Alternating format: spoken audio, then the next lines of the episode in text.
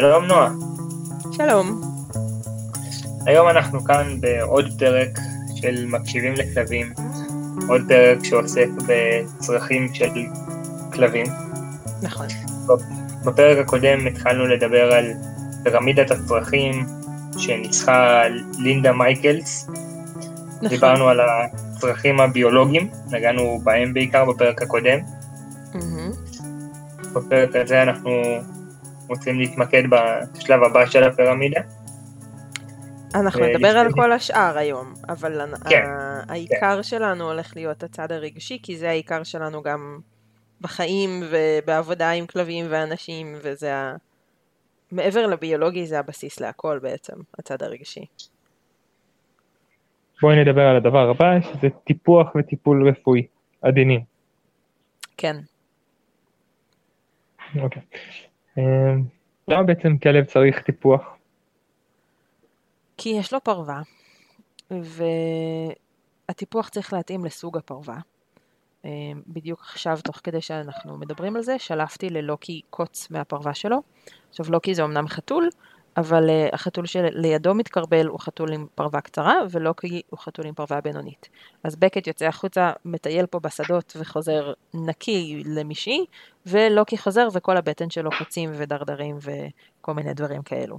אז כל פעם שאני מלטפת את לוקי אני עושה לו בדיקות בטן, ובצ'כי וכל מיני כאלה לראות איפה יש קוצים. זה חלק מהטיפוח, זה לראות מה מצבו, לראות שלא נהיו לו קשרים בבית צ'כי ובאזור המפסעה והבטן. וזה תקף לכל כלב עם פרווה ארוכה או שמיכה, או כלבים שיש להם שוונצים כאלה באוזניים, אה, סביב האוזניים, או שוונצים במאחורה של הרגליים האחוריות, מין מכנסיים כאלה, שגם הם אה, נוטות לאסוף כל מיני לכלוכים וקוצים ושאר דברים נחמדים. אמ, טיפוח. זה איפשהו קצת לא, לא נתפס לי בראש, כי בסופו של דבר אני חושב שכן, כאילו, יש לי תפיסה בראש שאומרת שכלב זה חיה. זאת אומרת, נכון שאנחנו, יש לנו איזושהי העדפה לזה שהוא יחיה איתנו בבית, אבל תאורטית כלב אמור לחיות, לשרוד, לתת מענה לכל הצרכים שלו, גם בלי התערבות שלנו. קחי כלב, תשחררי אותו בחורשה גדולה ו... נכון. שיש... אבל... כל מה שהוא צריך. זה, זה מאוד יפה מה שאתה אומר, זה מאוד יפה לה, להגדה הרומנטית שיש לנו על הכלב כחיה טבעית שרצה לה ביערות ובשדות ובסבבה לה. אמ, כלב הבית בא במיליון צורות ו, וצבעים וסוגי פרווה. זאת אומרת, הכלב הטבעי אני, הזה שהסתדר אני... בכל מקום, בדרך כלל יש לו פרווה קצרה או בינונית, שלא נוטה לאגור קוצים, שלא צריכה יותר מדי טיפוח, שלא צריכה יותר מדי טיפול. אבל כלב עם פרווה שנוגעת ברצפה, או כלב עם פרווה שמיכה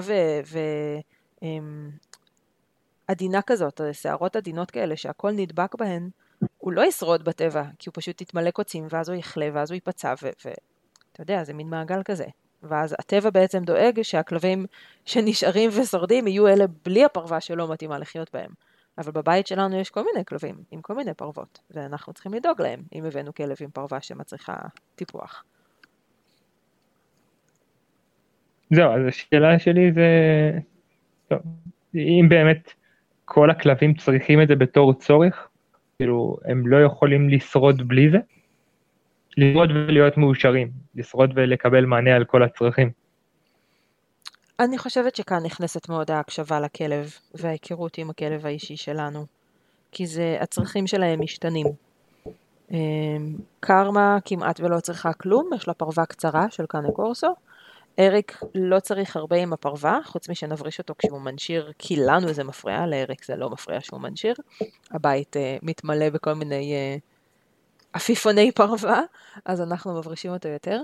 אבל אריק כן, יש לו לפעמים נטייה לפתח אה, מין אה, דלקת באוזן, ואז הוא מצריך טיפוח של האוזן. זאת אומרת, הוא צריך ש, שנעקוב אחרי זה, שנשים לב לזה, שניתן לו תרופה אם צריך, או שננקה את האוזן אם צריך, וזה גם חלק מהטיפוח.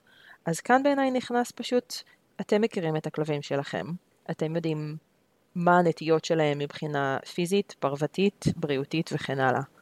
ו- ואתם צריכים לפתח איזושהי שגרה. שנכניס לבפנים שבתוך טיפוח זה כולל כאילו לא רק סירוק והברשה, אלא כולל גם אה, לקצות ציפורניים, שזה משהו שכלבים חייבים לעבור עליו איזושהי הרגלה כן. ולעשות את זה נכון, כי זה יכול לפגוע בהם וזה בדרך כלל כואב להם. או שיוף ציפורניים. טיפול שיניים למיניהם, כן, מקלחות. כן. כן. אה, אמ, אם וגם המזון, סליחה, קטעתי אותך. כן, אני כבר נכנס לנושא של מקלחות בתוך כל הקטגוריה של הטיפוח, אז בעצם אה, מה מבחינתך העדפה לכל כמה זמן זה נכון לקלח כלב, או כל כמה זמן זה כבר ברמת המזיק לכלב, או... אמ, אני לא ספרית, הפרווה של הכלבים זה לא המומחיות שלי, אני גם לא וטרינרית. מה שאותי לימדו זה שאפשר לקלח כלב כל חודש, חודש וחצי, חודשיים, לפי הצורך. אמ, אפשר יותר, אפשר פחות. אני חושבת שמה שהכי חשוב עם מקלחות זה שכשסיימנו לשטוף את הכלב מה, מהשמפו והוא נראה לנו נקי נקי נקי, אז לשטוף אותו עוד פעם אחת, כדי שלא יישאר עליו שום טיפה של שמפו, כי זה יכול להזיק ל- לעור שלהם בעצם, לפגוע בעור, לייבש אותו וכאלה דברים. אמ, אז זה- וכמובן גם להשתמש רק בשמפו שמתאים להם, ולא סתם שמפו של בני אדם, שברמות pH אחרות לגמרי. נכון. אמ, כן, ולשמור שלא ייכנסו יותר מדי מים לאוזניים, ו- ושלא ייכנס להם אה, סבון לעיניים, וכל הדברים שכמו שמקלחים תינוק. אמ, אז זה לגבי זה. אני יכולה להגיד לך שהכלבים שלי, בממוצע בשנה האחרונה התקלחו שלוש פעמים. אמ, זה לא אומר שהם לא צריכים את זה יותר, הם פשוט לא מקבלים את זה יותר. הם, לא, הם צריכים את זה לא בשבילם אלא בשבילנו, כי באיזשהו שלב אני, אני שמה לב שאני מלטפת אותם קצת פחות, כי נהיה לי ג'יפה בידיים מללטף אותם, ואז אני אומרת, אוקיי, בואו להתקלח. אמ, ואז הם יוצאים אה, מבריקים, נקיים ונעימים, ו, אמ, ואין לי בעיה ללטף אותם, ו, וזה פשוט טוב יותר להם ולי. אבל זה לא אומר שהם צריכים את המקלחת. יש כלבים שצריכים כן. יותר. אני, אני יותר חושב על הכיוון ההפוך, זאת אומרת, גם אצלי, יש לי, יש את ברווז, שאין לי שום סיבה לקלח אותו, כי בשנייה שהוא יצא החוצה הוא פשוט ירוץ ויתפלש באיזה שלולית ויקפוץ ויירטב ויתלחק, והוא איכשהו תמיד חוזר נקי, הוא איכשהו תמיד מטונף, הוא מנקה את עצמו. ו... כן, זה, אני לא זה רואה סיבה מושלם שהוא אוהב. אה, שלוליות ובוץ, כאילו, ברור. כן, כן. אבל אה, אני מכיר כאלה של ברמת הקצת אובססיה, בואי נגיד כאלה שמקלחים את הכלב פעם בשבוע, שעוד מילא, אבל כאלה שמקלחים את הכלב על רמת הכל יום, מרוב ה...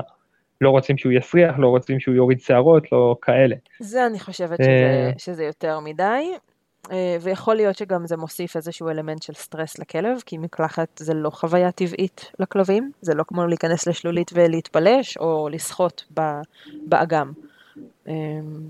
אז זה, זה כבר הייתי אומרת שזה אולי too much, אבל תלוי בכלב, שוב, צריך להסתכל על הכלב ולראות מה מצבו ואיך הוא מגיב. אני חושבת שממוצע של פעם בחודש, חודשיים או יותר, זה סבבה לגמרי, ובמיוחד אם אנחנו עושים בין מקלחת למקלחת תהליך של הרגלה ואימון, כדי שזה יבוא בתוך שיתוף פעולה ולא בתוך צריך לגרור עכשיו את ה-40 קילו כלב למקלחת ולזרוק אותו לאמבטיה ולהחזיק אותו שלושה אנשים בזמן שהרביעי מקלח ושוטף ורוחץ וזה. אמ, כל עוד זה חוויה טובה, אז הייתי אומרת שפעם בחודש, חודשיים או יותר זה מעולה. אוקיי, מצוין, ומבחינת טיפול רפואי, אמ, איך אתה מגדיר טיפול רפואי? בסופו של דבר בואי נגיד שנכון לעכשיו מבחינת חוק המינימום של המינימום זה צריך להגיע פעם בשנה לווטרינר לקבל חיסון, אבל מעבר לזה יש הרבה טיפולים והרבה בדיקות והרבה הרבה פעמים שהכלב לא מרגיש טוב מסיבה כזאת או אחרת והוא צריך שאיש מקצוע שיודע מה קורה ייתן לו איזשהו מענה על זה. כן, כן, מן הסתם. זאת אומרת, אני חושבת שזה די uh, מובן לכל מי שמקשיבים לפודקאסט, שאם הכלב חולה או נראה חולה, אז הטלפון הראשון הוא, לא, הוא, הוא לווטרינר. Um, אני חושבת שהדגש כאן מבחינתנו, הוא פחות על האם כלב צריך טיפול רפואי כשהוא צריך טיפול רפואי, כי זה מין דה, אלא יותר על איך עושים את הטיפול הרפואי. כי יש הבדל בין וטרינר וצוות מרפאה, אמ, אסיסטנטים ו- וכל האנשים המדהימים שעובדים שם למען הכלבים, יש הבדל בין צוות שעובד בעדינות, ברגישות ובהמון המון סבלנות עם הכלב, לבין צוות שלא כל כך יודע, אין לו את הכלים להיות עדין, ומה שנקרא היום stress free handling, זאת אומרת, התנהלות עם הכלב, גם במרפאות, שהיא כמה שיותר נטולת סטרס, כמה שפחות להלחיץ את הכלב, שגם ככה לא מרגיש טוב ונמצא אצל הווטרינר וזו סביבה מלחיצה והוא רק רוצה הביתה. אז זה הדגש בעיניי, זה, זה ללמוד את הטכניקות האלה של איך להחזיק כלב בצורה פחות מלחיצה, איך לתת לכלב חיסון בצורה פחות מלחיצה, איך לבדוק את הכלב בצורה שלא תלחיץ אותו. למשל, למה צריך להעלות כלב של 40 קילו על השולחן טיפולים?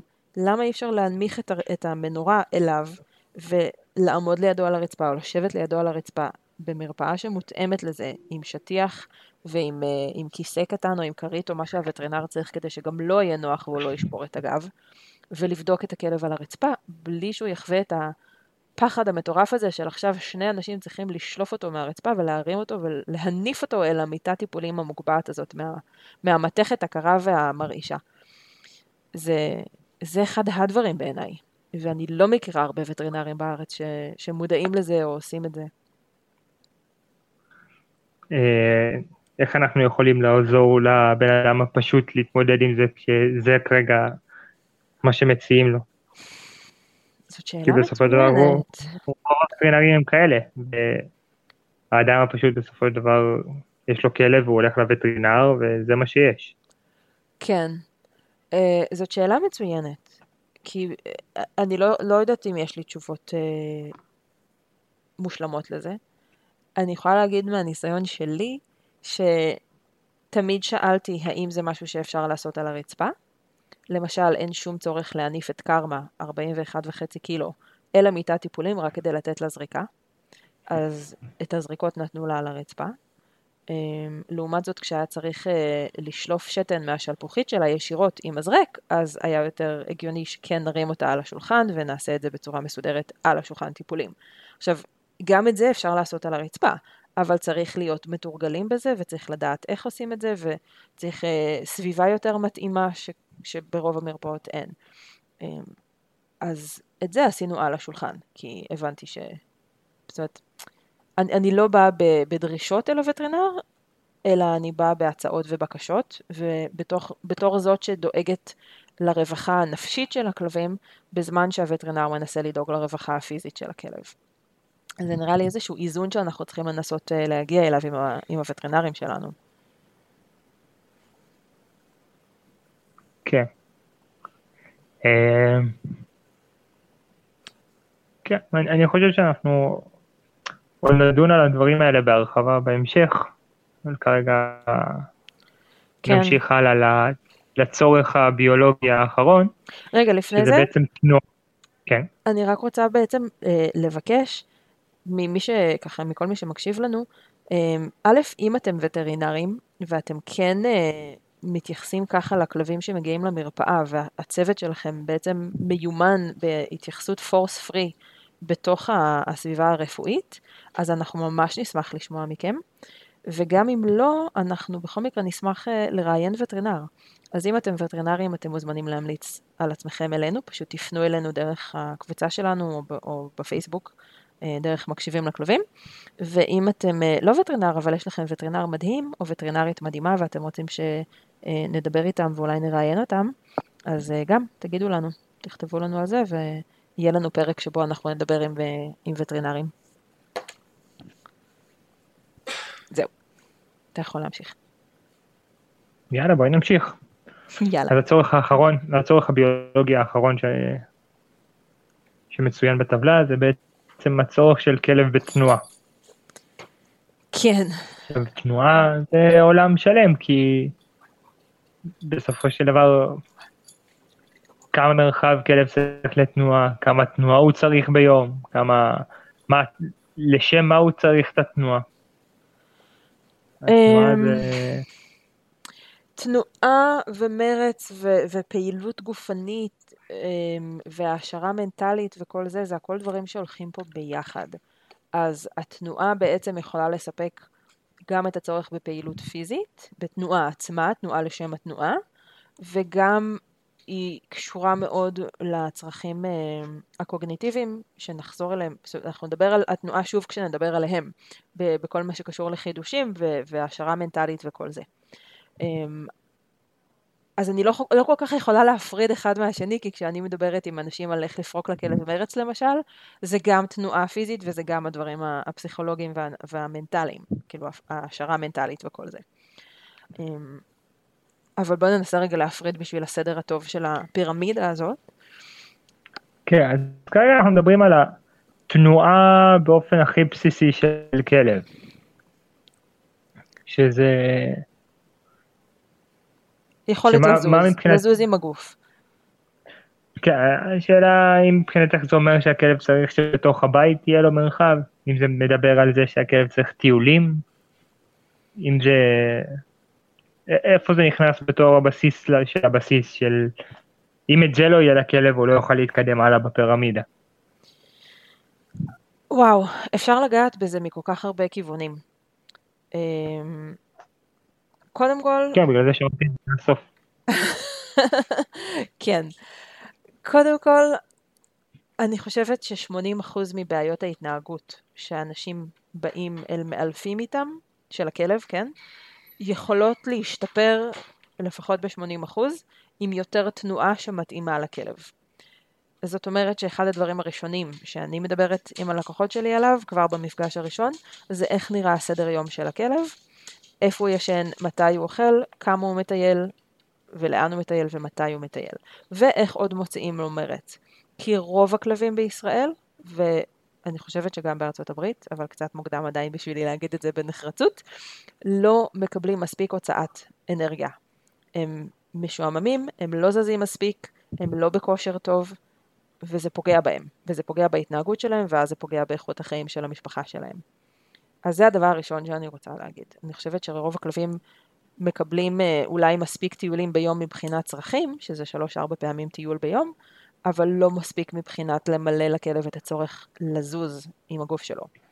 אמ, טיולים של אה, רבע שעה לפיפי קקי זה לא טיול פריקת מרץ. לרוב הכלבים, לפחות. אוקיי.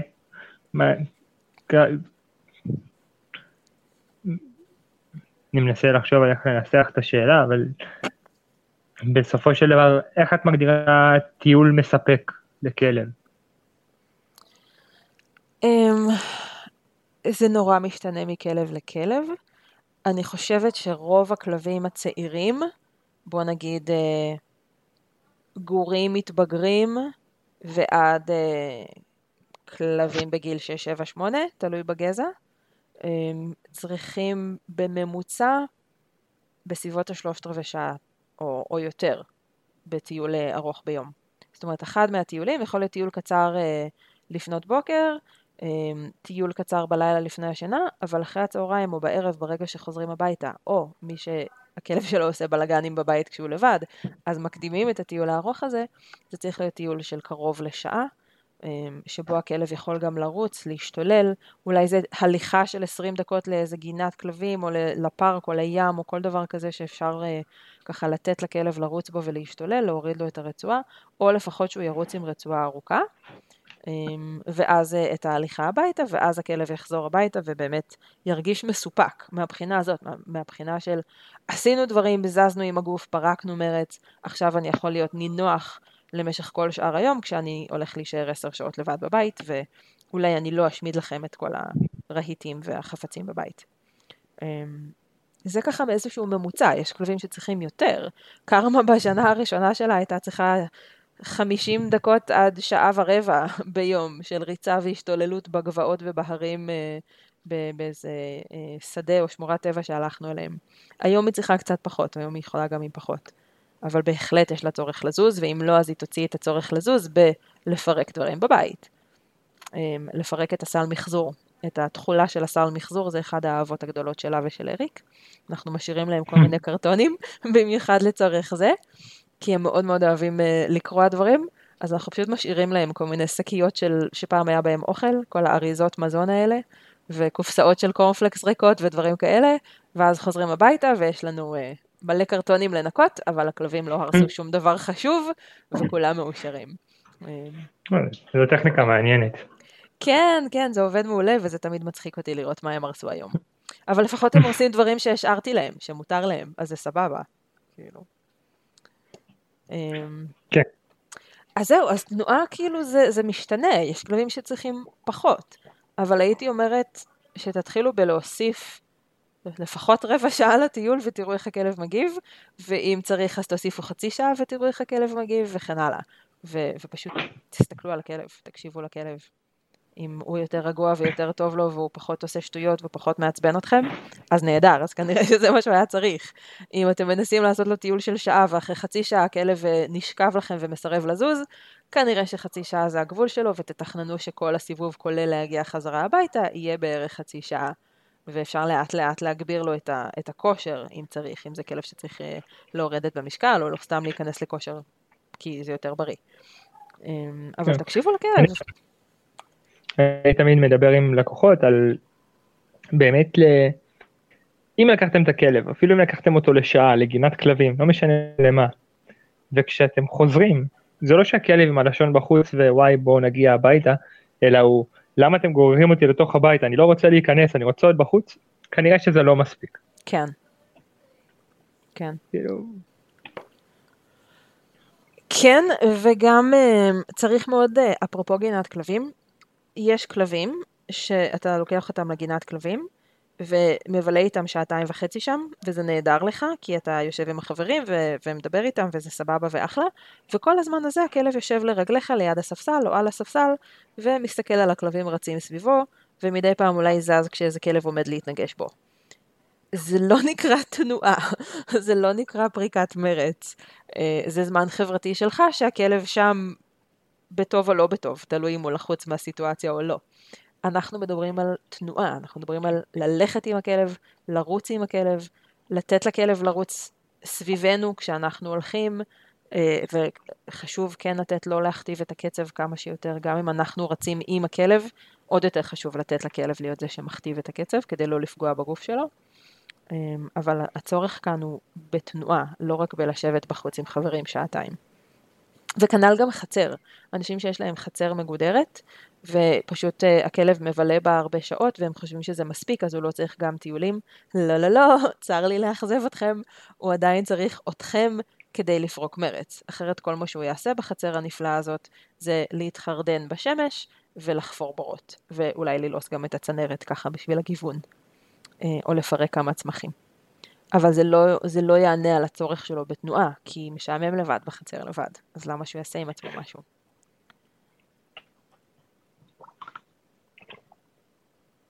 כן. אני... יש לי תמיד אמרה שאומרת שאיכשהו כשאתה... שזה פרדוקס, כי כשאתה גר בבניין, החיים של הכלב כנראה יהיו יותר טובים מאשר אם אתה חי בבית עם חצר, כי בבניין אתה לא יכול להגיד לעצמך, טוב, אני רק אפתח לו את הדלת. אתה חייב לקחת אותו, אתה חייב להתחיל להיכנס להרגל הזה של יש לי כלב, אז הוא יוצא ויוצא הרבה ואני יוצא איתו. ובחצר אתה יכול אה, לוותר על עצמך, אתה יכול לרדת משלוש טיולים ליום לשתי טיולים, או אני אעשה לו טיול אחד, ושאר הזמן הוא יהיה בחצר, וככה להקל על עצמך. אז uh, באמת יש uh, קצת יתרון לכלבים שחיים בבניין. נכון, מצד שני אני מכירה אישית כמה וכמה כלבים שהשכנים שלנו היו פשוט פותחים להם את הדלת ונותנים להם לטייל לבד ברחובות, בעיר, ואנחנו גרנו בבניין, אמ, אז זה דבר ראשון, ומצד שלישי, אמ, לא כל כלב חייב שלושה ארבעה טיולים ביום לצרכים. אם יש לכלב חצר והוא יוצא אליה להתפנות מתי שהוא רוצה, והוא מקבל לפחות את הטיול הארוך ביום, את הלצאת מהבית, לצאת מהחצר, לעשות משהו כיפי ולזוז עם הגוף, מושלם, נהדר, יש כלבים שלא צריכים יותר מזה. זה סבבה. אבל כן חשוב לשים לב, כמו שאתה אומר, שזה לא החצר היא זאת שממלאת לכלב את כל הצרכים האלה, כי היא לא. כי הכלב פשוט עובר לגור מקופסה קטנה שזה דירה, לקופסה גדולה שזה החצר והבית. זה עדיין קופסה, זה עדיין משעמם, זה עדיין לא משתנה, זה לא מפעיל את הכלב, הוא לא רץ עם עצמו וזורק לעצמו כדור, הוא לא משתולל עם עצמו, אין לו הרבה מה לעשות בחצר. אז זה כן, מאוד מאוד חשוב לשים לב. שאנחנו לא מנסים לסמוך על זה שעצם זה שיש לכלב חצר, עונה על הצורך, על הצורך שלו בתנועה, כי זה פשוט לא, זה לא עובד ככה. לגמרי. מבאס אבל, אז אה, זה היה ממש נחמד אם זה היה עובד אחרת. בסך הכל זה היה ממש נחמד אם היינו יכולים אה, לקנות איי רובוט במקום כלב, והוא גם היה מנקח עליו, גם לא היה צריך לצאת לטיולים, וגם לא היה עושה לכלוך, וגם לא היה צריך להכיל אותו. אה, יש כאלה, יש כאלה בטויז אר אס, כלובים כאלה ששמים בסוף היום על המדף. כן. הם לא יודעים, הם עוד לא פיתחו אותם למה שהם יודעים להביע אהבה לא, וששווה להשקיע בהם. לא, לא, עוד לא, זה נכון. זה לא תחליף לכלב אמיתי. אוקיי.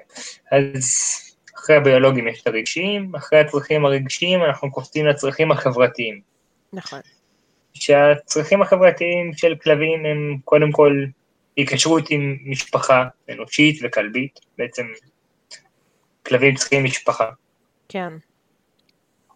כן, ו- והם הם צריכים משפחה שהכלב מרגיש את האכפתיות ממנה.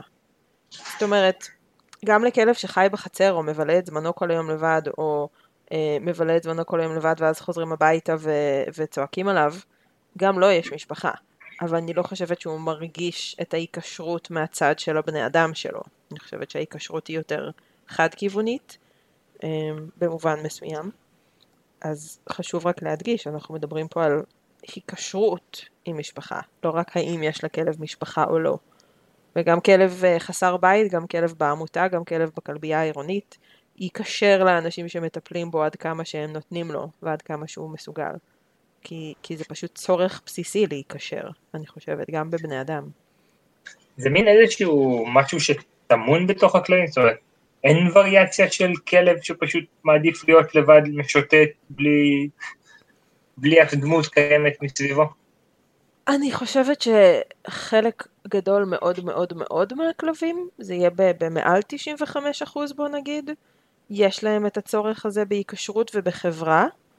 אמ, יש את הגזעים, שאולי כבר הזכרנו את זה בפרק הקודם, שפחות הורבעו, פחות גודלו, פחות פותחו למטרות של להיות צמודים לבני אדם, אז הם יותר אוהבים לשוטט, או יותר אוהבים את הלבד, יותר מעניינת אותם הסביבה מאשר הבן אדם שלהם וכאלה. אבל, ו- ויש כמובן טווח מאוד גדול, יש כלבים שהם מאוד מאוד אה, קשורים לבן אדם שלהם, והוא מעניין אותם יותר מהכל, ויש כלבים שקשורים לבן אדם מאוד, אבל עדיין אם אנחנו בטיול בחוץ, אז מה שמעניין אותם זה הסביבה והטיול והגירויים, ופחות הבן אדם. זאת אומרת, הבן אדם בסיטואציות האלה הוא יותר מין אמצעי להתקדם קדימה, ולא אה, הצורך הכי גדול כרגע. זה כן משתנה מכלב לכלב. אבל בגדול כן, אני אני- חושבת שכל הכלבים צריכים אותנו.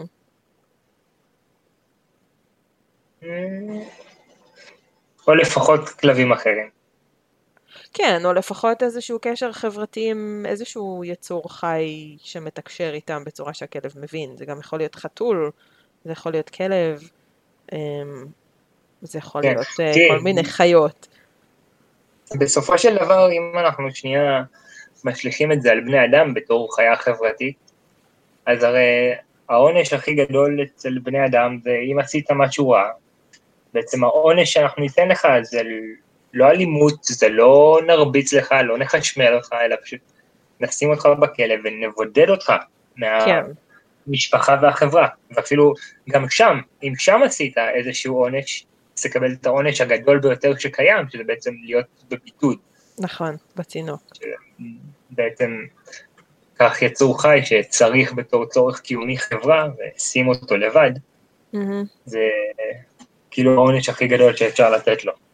כן. כן, לגמרי. ואני חושבת שגם גם כלבים ככה, רק שכלבים עוד יותר לובשים את הלב שלהם על השרוול, מה שנקרא. הם עוד יותר מחצינים את הצורך ואת החוסר כשהוא לא ממולא. מה זה אומר? ומה, ומה מתבטא החוסר כשהצורך הזה לא ממולא? איך זה מתבטא? בניסיונות להשיג את זה, בניסיונות להשיג תשומת לב בכל דרך אפשרית, גם אם זה תשומת לב שלילית, מה שנקרא, גם אם זה אנחנו צועקים על הכלב, או אפילו אנשים שמרביצים לכלב, או מתעללים בכלב, הכלב עדיין יתקרב אליהם, הכלב עדיין ירצה להיות לידם, הכלב עדיין יחפש אותם, הכלב עדיין יתחנף אליהם שוב ושוב ושוב ושוב, במטרה שהם יהיו באיזושהי אינטראקציה איתו. כי זה ממלא להם את הצורך. כמו בני אדם ואתה יודע, ילדים ו- ו- וכאלה שמתעללים בהם והם עדיין אוהבים את הבן אדם שמתעלל בהם, כי זה הדרך היחידה שלהם למלא את הצורך, בהיקשרות. כן. אה, טוב, אין לי מה להוסיף על היקשרות חברתית. אוקיי. טוב, הצורך החברתי הבא זה משחק. אז בעצם כלבים, כמעט כמו רוב היצורים החיים, צריכים משחק. שבעצם, אם אני שנייה אפרק לעצמי מה זה משחק, אז זה בעצם איזושהי אינטראקציה הדדית בין כלב לכלב, בין כלב לבן אדם, בלי איזשהו ניסיון להשיג איזשהו משהו, אלא נטו אינטראקציה לשם האינטראקציה. לשם הכיף. לשם הכיף אני חושבת. כי למשל אינטראקציה לשם הליטופים, לשם החיבה, לשם המגע, היא קצת שונה מאינטראקציה לשם ה בואי נשתולל, בואי נשחק, בואי נעשה דברים מצחיקים ביחד. שניהם, שתיהם אחלה ושתיהם הכלב צריך אותם, אמ, אבל משחק הוא פשוט לצורך בואו נעשה כיף.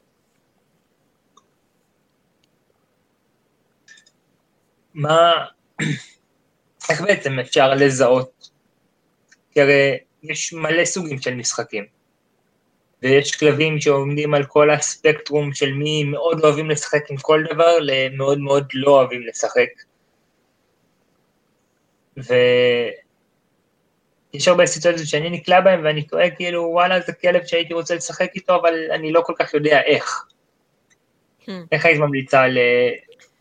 לבדוק מה סוגי משחק שהכלב אוהב, איזה סוגי משחק יש לכלב? זאת שאלה מעולה, וזה בכלל נושא שאני חושבת שהוא מאוד, אה, מאוד בוסרי, מאוד בחיתוליו בישראל, ובכלל, גם, גם פה בארצות הברית, שאני מדברת עם אנשים, אז אני רואה את אותו הדבר. אמ, כי יש המון דרכים לשחק עם כלב, ורוב האנשים לא מכירים מספיק מעבר ללזרוק לו כדור, או לשחק איתו משיכות בחבל. אמ, כל הנושא של משחק בין אישי, משחק שבו זה רק אני והכלב ואנחנו עושים דברים ביחד, הוא מאוד מאוד חסר, גם אצל הרבה מאלפים שאני מכירה. וזה משהו שהוא בהחלט מיומנות שצריך ללמוד אותה. והמורה היחיד לזה זה הכלב. כאילו זה, זה פשוט לקחת את הכלב ולרדת לרמה שלו, פיזית, לשבת על הרצפה, על הברכיים, לשכב, וואטאבר, כל, כל אחד תלוי בכלב שיש לו ו, ומה יהיה בטיחותי ומתאים. אמ, ולהתחיל לשחק איתם, ל- לראות איך שני כלבים משתוללים אחד עם השני, ההתגוששויות האלה שהם עושים, ולנסות לחקות אותם. ו- ולראות איך הכלב מגיב ומה הוא חושב על זה ומה מפחיד אותו ומה מלחיץ אותו ומה too much ומה לא מספיק וחלק מזה זה להתאים את רמת האנרגיה שאנחנו מוציאים לרמת האנרגיה שהכלב מוציא וזה אחד הדברים העיקריים בללמוד לשחק עם כלב בעיניי. אם אנחנו מדברים על משחק בין אישי, משחקים אחרים אז צריך ללמד את הכלב איך לשחק איתנו, אם זה עם חבל או כדור או whatever. כשאת מגדירה משחקים בין אישיים וכאלה, בעצם מה שלי קופץ בראש זה אני מדמיין שני גורים בתוך שגר, שרק מתחילים ללמוד מה זה החיים, עוד בגיל של הגיל mm-hmm. חודש כזה, והדבר היחיד שהם יודעים לעשות זה בעצם לשחק. כמין איזשהו כלי לרכוש כלים. לעולם של ה... כן, מיומנויות זה המילה? כן. לרכוש מיומנו- מיומנויות לעולם של, של, ה- של עצמם ככלבים בוגרים. נכון. ובעצם אז מה שאת אומרת זה, תכניס את עצמך לראש של גור ולך תהיה גור לכלב שלך. בדיוק. בדיוק. כן, כן, זה ממש זה. רד על הרצפה, תעמוד על ארבע, תתחיל להתגושש עם הכלב, תן לו שזה כולל הכל, קטנים. מלקפוץ עליו, לתפוס לו את הרגליים קצת, כן, להציק לו, כן, למשוך לו, לדחוף לו. את הראש, להרים לו את האוזן, לעשות עליו פו, כל מיני דברים שיכולים להצחיק או לשעשע או להלהיב את הכלב. עכשיו, כן. יש כלבים שתעשה להם פו והם ייבהלו והם לא ישחקו איתך יותר, כי מבחינתם זה כאילו הרבצת להם, ויש כלבים שתעשה להם פו והם כזה, וואי, מגניב, כן, בוא נשתולל עוד יותר. אז יש לא, פה הרבה זה- מיומנויות. זה, אבל זה, זה קו מאוד מבלבל, כי מצד אחד אנחנו רוצים לבדוק מה הכלב שלנו אוהב ומה המיומנויות שלו ומה הוא נהנה, מצד שני כמעט כל דבר כזה יכול להיות לקו הסבל, זאת אומרת, למשוך ברגליים, לדחוף עם הגוף, לעשות פוק, כל, כל מיני דברים ש... שמצד אחד אנחנו רק רוצים לבדוק איך הוא מגיע לזה, מצד שני אנחנו יכולים לקלוט, אוקיי, כאילו, הכלב סובל, הברחנו אותו מאיתנו. אז בואו נעשה את זה קל יחסית, בואו ניתן נקודת התחלה. תשחקו עם הכלב, לא משנה בין כמה הוא, כאילו שהוא תינוק בן חודשיים, או חודש. תינוק אדם. קטן קטן קטן ושביר מאוד. תתחיל בעדינות. מה שאתה עושה עם הכלב, תתחיל בעדינות. באנרגיה על אש קטנה, קטנה, קטנה, קטנה. תדחוף אותו בעדינות, תדבר איתו בשקט, אבל כן צריך להיות שם ה... ה... איך קוראים לזה? שאתה כאילו יוצר ציפייה של המתח הזה באוויר, של אני אה, אתפוס אותך, כאלה דברים. הרגע, הרגע שקט הזה, ואז אתה קופץ עליו. אבל בקטנה, בתנועות קטנות, ב- ב- לא ברעש, לא בתנועות ענקיות, לא בלדחוף אותו חזק, בנגיעות קלות. ולאט לאט אפשר להעלות את האש ו- ולראות ככה, להתאים את עצמנו למה שהכלב נותן בעצם. שהכלב יהיה זה שמכתיב את רמת האנרגיה, את רמת ההשתוללות, את רמת המגע, אבל מתחילים מאש קטנה ו- ולומדים את הכלב לאט לאט, הכלב ילמד אותנו. כן. הגיוני? אני, אני, אני איתך בראש, כאילו, את מכירה אותי, את ראית אותי עם קרמה. אני את הכלבים שלי, אני, אני הכי אוהב להתגושש עם כלבים. אה, אני חושב שזה גם בפני עצמו משחק, זה לגמרי נושא לפרק שלם, אבל בלי קשר, אני חושב שזה גם אחלה קונספט ל- להגיד ל- לצופים. תעלו סרטונים שלכם, עושים שטויות עם הכלבים שלכם. לגמרי. בלי צעצועים. אל תראו לנו אותם, אתכם משחקים איתם, תראו לנו גוף אל גוף. לגמרי, וואי, זה מעולה. אנחנו עושים שרשור כזה בקבוצה. זה, זה לגמרי הדבר הבא. מגניב. אהבתי. רק אני כן אומרת, הזכרת לי פשוט אה, משחקים שלך עם. קרמה שלי. אה, היא נהנתה לגמרי, אבל היה שם, אני חושבת, איזה חמישה אחוז או עשרה אחוז שהיא כזה, רגע, מה? כי היא לא הכירה אותך מספיק לעומק, מספיק פעמים שנפגשתם, שתמיד היה שם ברקע מין כזה מבט של, זה עדיין משחק? אתה, אתה, אתה לא, כאילו מין, אתה, אתה יודע מה אני מתכוונת, מין חשש קטן קטן כזה, אבל היא גם נורא התלהבה ונורא שמחה ונורא אהבה את זה ונהנתה, ואני חושבת שעם זה צריך להיות מאוד מאוד רגישים. וכאן הכלב הוא זה שילמד אותנו. איפה הגבול? כי עם קרמה במשחקים שלך הייתי מורידה חמישה אחוז מהאש, ואז היא הייתה עפה על זה מאה אחוז. כן, אבל אז אני הייתי כנראה נפצע. כן, וזאת עוד, עוד סיבה לשים לב טוב טוב לאש, כי אנחנו לא רוצים שהכלב יגיע לרמת אטרף שאנחנו ניפצע ממנה, או שסתם לא יהיה לנו כיף. מספיק שקרמה קופצת עלינו ואתה יוצא כחול ושרוט. אמ, כלבה של 41 קילו. אבל זה בדיוק, זו בדיוק, בדיוק הנקודה, ששני הצדדים צריכים ככה לקרוא אחד את השני, ואנחנו בתור המבוגר האחראי, אחראים קצת יותר על כמה אש שמים במשחק הזה. גם מהצד של הכלב, אם הוא טיפה יותר מדי מתחיל להתלהב, אז רגע מורידים את האש, רגע עוזרים לו להירגע, עוברים אולי לפעילות אחרת שנייה, ואז מנסים שוב. זאת אומרת, זה, זה לגמרי עניין של למידה דו-כיוונית. אנחנו צריכים ללמוד את הכלב והכלב צריך ללמוד אותנו. לגמרי. אבל זה כיף, זה מגניב, המשחק הבין אישי הזה, לכו, לכו תעשו את זה. אפילו אם אתם בבית עם הכלב, עזבו עכשיו את הפודקאסט הזה ולכו שחקו רגע עם הכלב ואז תחזרו אלינו, כי זה פשוט כל כך כיף וכל כך לא עושים את זה מספיק. ועל הדרך גם תצלמו את עצמכם משחקים עם הכלב. ותעלו נוכל, אה, לקבוצה, כן, כן, לגמרי. נוכל להיות שם כדי לתת את הקווים האלה, בדיוק כמו שאת עכשיו אומרת לי על קרמה, על הנה תראו בנקודה ככה וככה, ברגעים האלה והאלה. הכלב לא כל כך שמח כמו שאתם חושבים, וזה באמת עוד דרך שלנו ללמד את הצופים על הכלבים של עצמם. וואי, זה רעיון טוב. אתה יודע שיש קורס אונליין שלם, אפילו שניים שאני מכירה, על איך לשחק עם כלבים? וואו, של מי? מי מעביר אותם? אחד זה של דניס פנזי, ואחד זה של... אה, האמת שיש שלושה עכשיו שאני מכירה.